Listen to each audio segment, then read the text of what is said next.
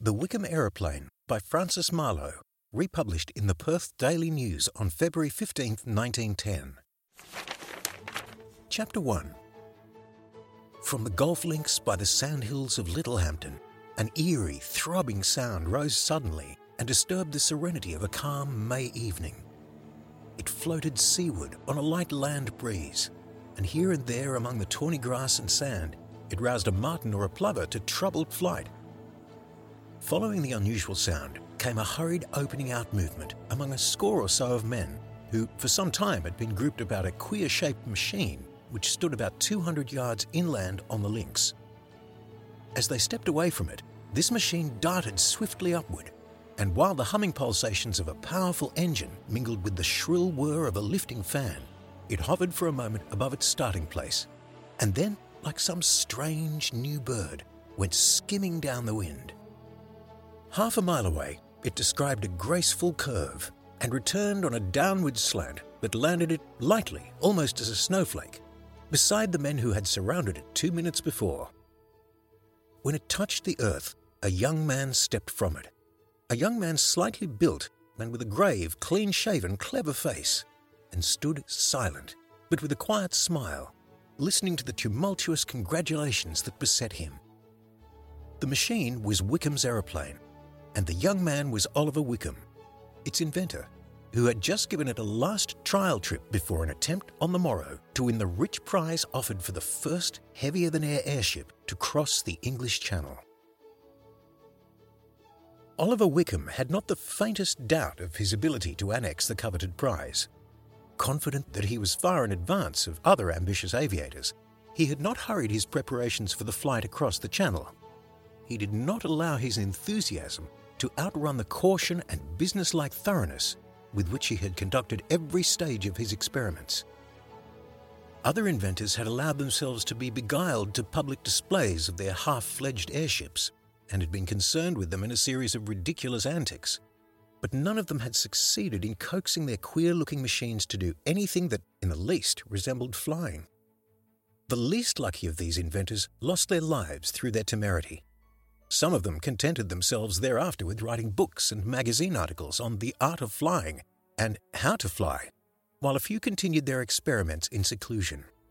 While all these unsuccessful attempts at practical aviation were occupying public attention, Oliver Wickham was industriously and unobtrusively experimenting. Finally, he succeeded in constructing a flyer.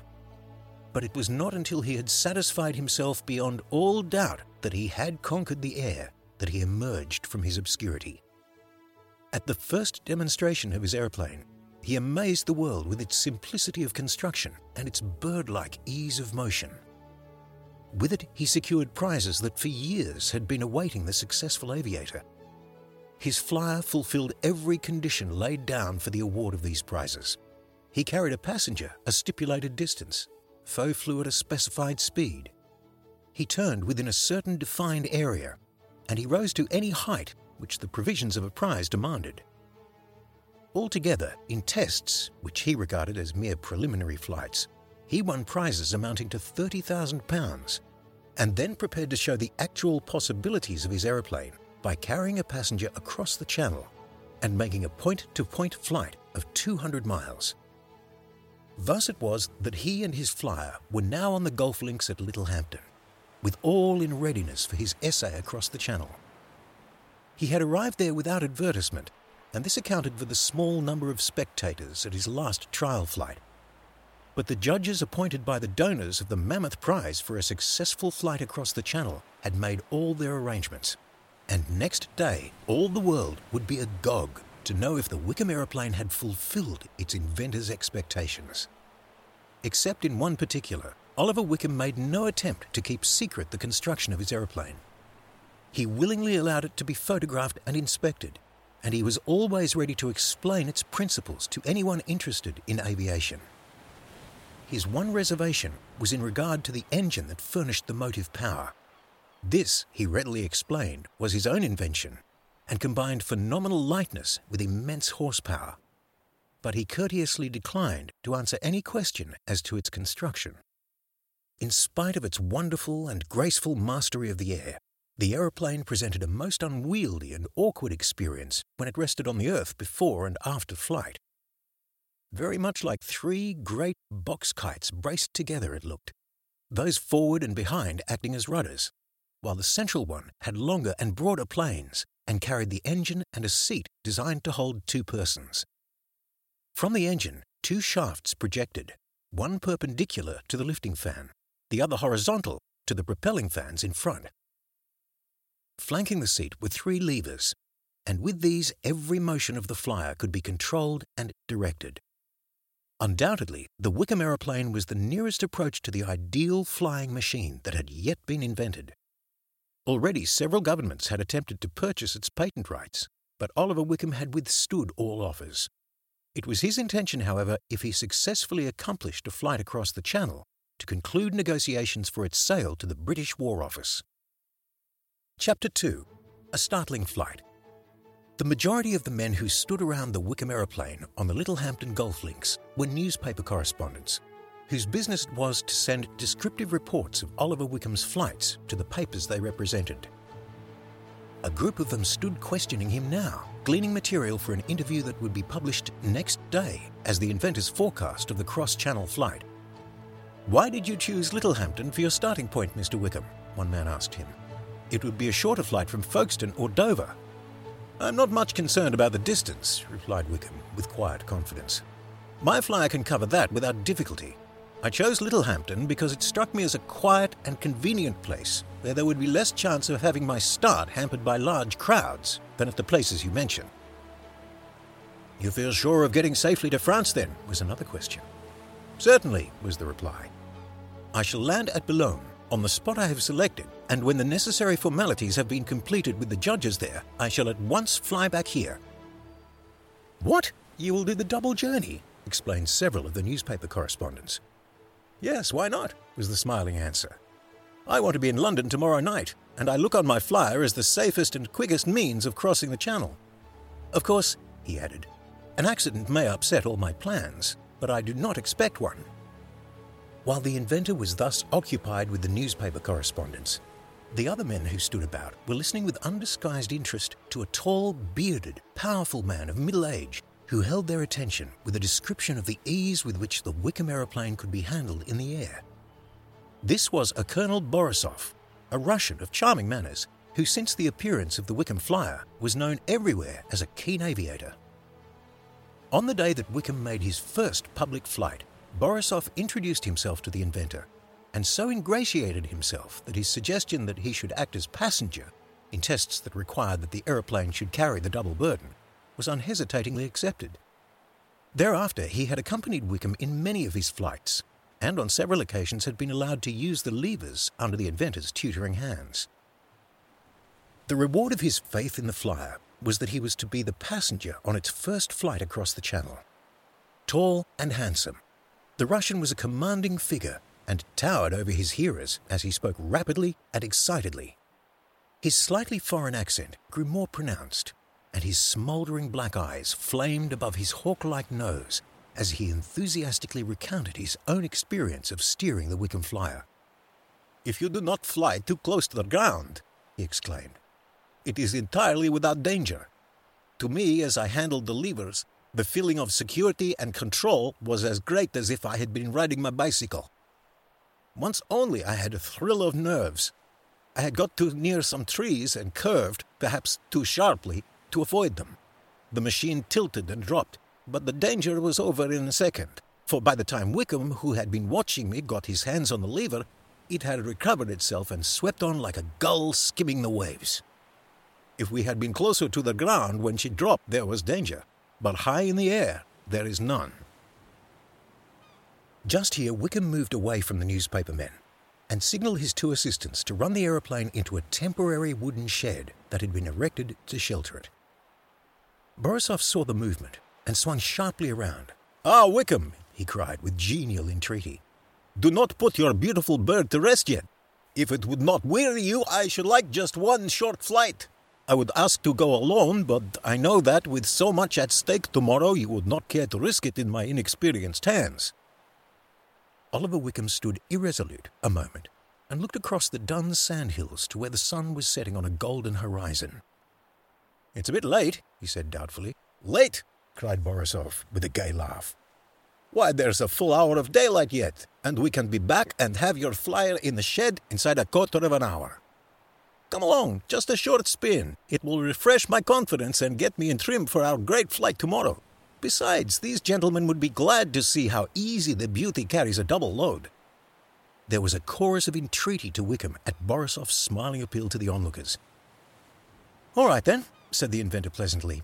I will be glad enough to have a trip with you, now that I know our friends here are not in a hurry to get away.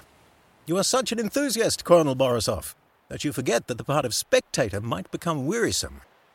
Ah, Wickham, replied Borisov with mock sadness, you will never realize the value of advertisement. To be really successful, you must lose no opportunity in thrusting yourself before the public eye. As he spoke, he followed the young inventor to the aeroplane, and from his seat in it, chatted animatedly with the spectators while preparations were made for another flight. At last, Wickham seated himself also, braced his feet against a stay that served as a footrest, and leaned forward to the engine. A second later, the throb of the motor and the shrill whir of the lifting fan again disturbed the evening stillness.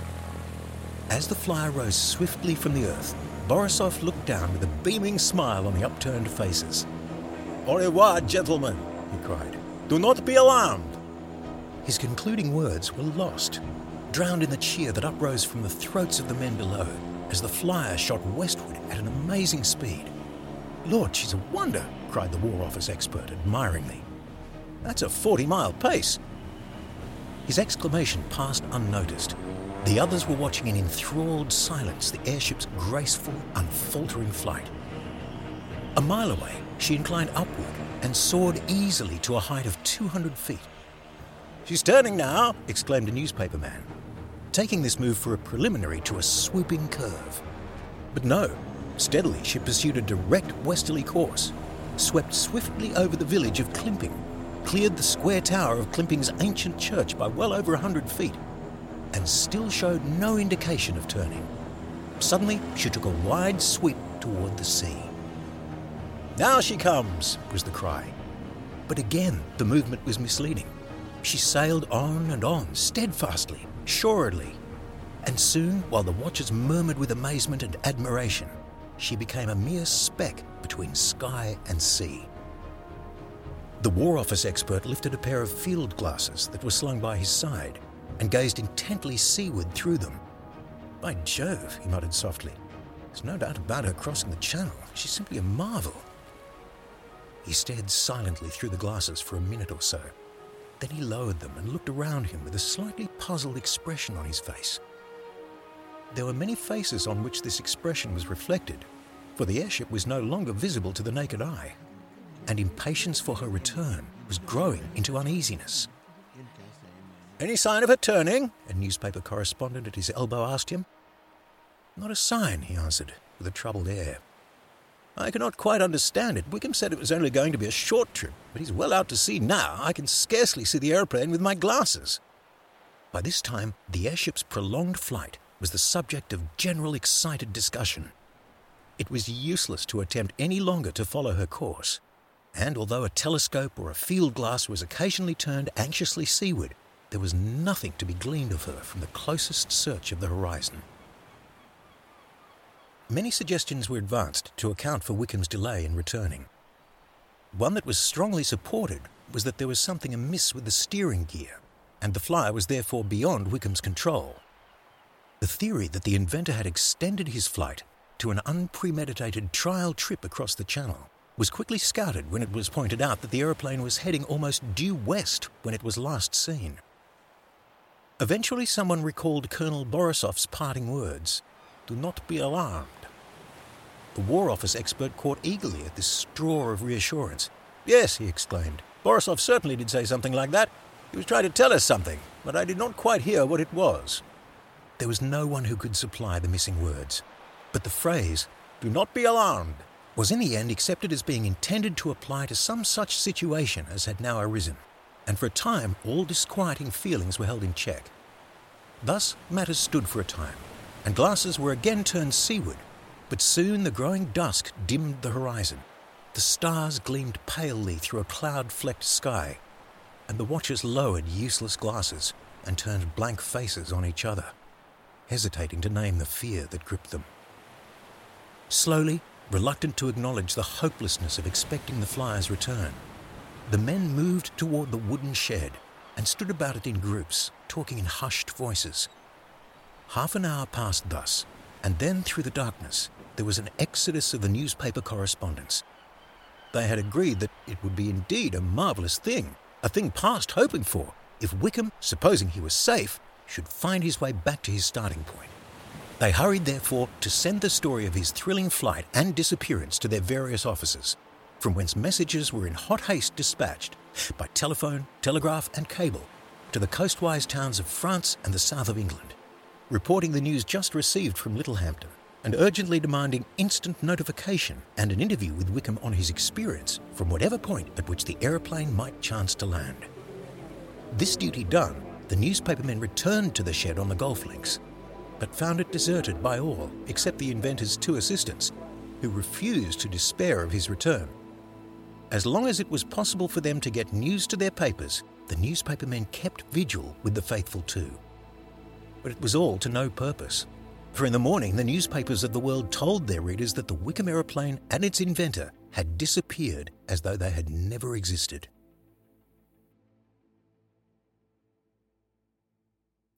Chapter 3 Oliver Wickham's Story Hope for the reappearance of the Wickham aeroplane did not die easily.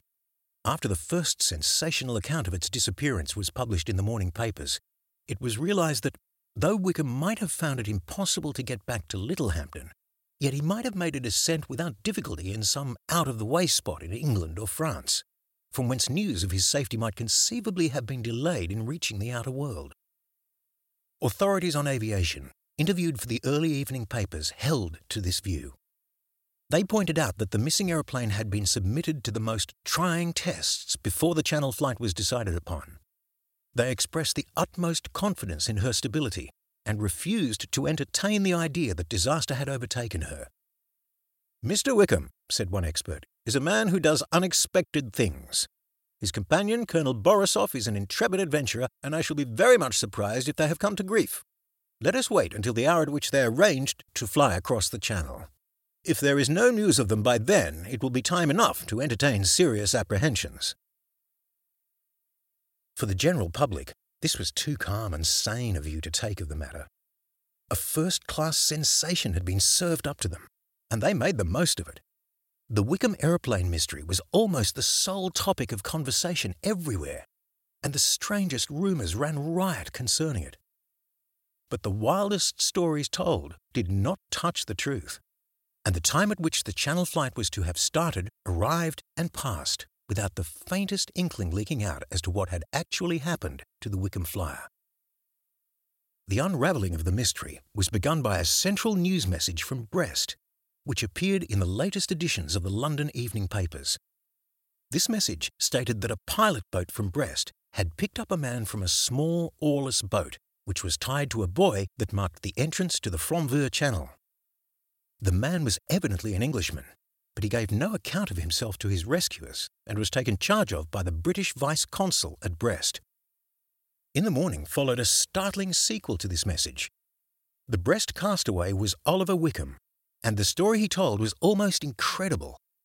Narrated in his own words, it revealed a thrilling experience and cleared up the mystery of his strange flight from Littlehampton. When Colonel Borisoff proposed that we should have a last trial trip before our attempt to cross the Channel, I was glad to consent, he explained. I only hesitated because of the lateness of the hour, and lest the friends who were with us were anxious to get away to their hotels. Borisoff had accompanied me on many previous flights, and knew almost as well as I how to handle the levers that controlled my flyer. I'm not sure whether it was he or I who suggested that he should be my passenger on the Channel trip, but I was pleased with the arrangement, for he was a man of iron nerves, and we had also become very great friends. When we started, it was my intention to fly only as far as Climping Church, perhaps about a mile and a half, and we could then, as Borisov himself said, have got the flyer stored away in her shed within a quarter of an hour. But when I would have turned, Borisov persuaded me to go on another mile or so. I did this willingly, for after all, it only meant a delay of a couple of minutes. Then he suggested that we should turn seaward. It will give us a taste of what we have to go through tomorrow, he said. Without any misgivings, I shifted a lever and we swept out to sea. And now, at Borisov's request, I moved so as to allow him to handle the levers. A little later, I looked at my watch and saw that we had been flying nearly six minutes. Frankly, I was sorry to cut short our flight, for it was my first experience of flying above the sea, and it was so enjoyable that I would gladly have prolonged it. But our friends were waiting, perhaps growing anxious, and dusk was near at hand. We must really get back now, Borisov, I said, regretfully. He appeared not to hear my words. We were flying at a pace of close on 50 miles an hour, and he was leaning forward like a racing motorist, seemingly oblivious of me and of everything. Borisov, I cried, touching him lightly on the arm next to me. He glanced over his shoulder at me now. Swing around, man, I shouted. We must get back now. But he only smiled cheerfully at me and made no move to turn my flyer or to check her speed. Almost under us now was the shingle beach of Selsey. I could see a few red coated golfers on Hayling Island links. Portsmouth Harbour and its shipping sprang out of a smoky background on our right. And in a few minutes we should be rushing over the Isle of Wight at the speed of an express train. Borisov! I shouted again, and stretched across him to regain control of the levers. But he thrust me back with a swift movement of his shoulders and left me shocked by the sudden belief that something had gone horribly wrong. Before I could speak again, Borisov looked round at me. He had shut off speed a little. Wickham, he said quietly, almost in my ear. It will save us both trouble if you sit still and do not worry me any more. We are going to take a longer flight than you thought, and as the flyer requires all my attention, I hope you will not disturb me again. My first impression was that the man was mad, but he smiled so pleasantly at me as he spoke, and his eyes expressed such calm determination that I was forced to dismiss this solution of his queer behavior. Look here, Borisov, I said angrily. This is rather more than a joke. Turn the machine at once, or we shall not get back to our starting place tonight. He turned to me again with an air of mild surprise. You do not seem to understand me, Wickham, he said. We do not return to the starting place. I have other plans, and if you will only wait patiently, you will find yourself greatly interested. This was too much for my patience, and I believe I swore as I snatched again at the levers. There was a frightful danger in my action. It was courting death to risk a struggle on the narrow deck of the airship. If our joint weight were flung to one side or the other of it, we would instantly go hurtling down to the sea. Already the airship was swaying terribly, and it was only its speed that saved it from disaster. But I had no thought of the perils of the situation. I was desperately determined to regain command of my flyer and take her safely to Earth again. I ought to have known better than to pit my strength against Borisov's. He was an immensely powerful man, and easily frustrated my frantic attempt to get at the levers. Then he caught me by the throat with a throttling grip of his left hand and held me powerless. Look here, Wickham, he said quietly and sternly. I don't want to hurt you, but I will not let you imperil my life. If you don't keep still, I shall be forced to drop you into the sea. I squirmed in silent fury under his grip, but the only result was that the pressure on my throat increased until I lay almost unconscious across his knees. At last I lay motionless. He spoke again to me. I'm sorry to be rough, Wickham, he said, and he actually smiled at me. You will be quiet now, eh? What could I do? I'm not a coward, but I was helpless as a child then, and I gave in. We were traveling rapidly now to the south of the Isle of Wight, driving straight out to sea and I was still at a loss to discover Borisov's motive in dispossessing me of the aeroplane. Unpleasantly conscious of the futility of again attempting force, I sat watching him silently, racking my brains for some means of outwitting him. He cast occasional glances at me but did not speak, and I soon noticed that he appeared to be searching the horizon for something. You do not suppose we are going to strike the coast of France in this direction? I said at last for I began to suspect that, after all, the whole unpleasant business was the outcome of a freakish desire to cross the Channel that night. He laughed shortly at this. There's the end of our flight, Wickham, he said, and pointed to where a steamer's smoke was dimly visible through the dusk, some ten miles away. I did not understand him then and was left trying to unravel his meaning while he steered the flyer straight for the streak of smoke. The man's skill with the machine was greater than I had believed. As he spoke to me, he altered our course a little, and within a few minutes I saw that we were heading off a splendidly built yacht, a 2,000 tonner, I supposed, which was steaming swiftly up from the southwest. As the yacht and my flyer drew close together, they tooth slackened speed. And a little later, under Borisov's direction, the flyer swooped toward the vessel. In an instant, then, the true significance of Borisov's seeming madness flashed upon me. While we made our downward swoop, it dawned upon me that the meeting with the yacht had been carefully planned by Borisov.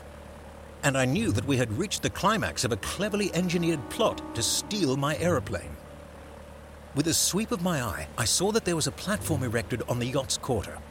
Clearly, this was intended to receive my flyer, and it burned into my brain like a ghastly nightmare that unless I could prevent it by some desperate action, my aeroplane would be in the hands of England's enemies within the next few instants. Nerved to despair, and caring little what became of me, so long as I could foil Borisov in his treacherous design, I cast about frantically in my mind for some means of preventing the flyer from passing absolutely into his possession. My previous experience told me how useless it would be to pit my strength against his. Already we were within 50 yards of the yacht, flying no more than 20 feet above the sea. There were only a few seconds left for me to act in. What could I do? I glanced about me in desperation. Borisov was intent on the steering and did not notice my agitation. My eyes alighted on the engine, and I had an inspiration. The airplane would be useless to its captors if I could destroy its machinery, and the construction of the engine was a secret torture could not make me yield up. As this wild idea entered my mind, I acted on it. Stealthily, so that I should not attract Borisov's attention, I shifted my position. When I was near enough to the engine, I shot out my right foot with all my strength at a certain lever. The crash was the first warning Borisov had, but it came too late for him to avert the ruin of his plans. With a rending, tearing sound, the machinery jammed. Borisov plunged at my throat, and amidst the grating shrieks of the broken engine, the aeroplane toppled sidelong and went whirling downward to the sea. With Borisov's fingers clutching at my throat, the sea closed over my head. When I came to the surface, I saw my enemy's bearded face within a few yards of me, and beyond him, not a dozen yards away, the yacht. To the right of us, the flyer was drifting like a wounded bird. There is little more to tell. Borisov and I were quickly picked up by a boat from the yacht.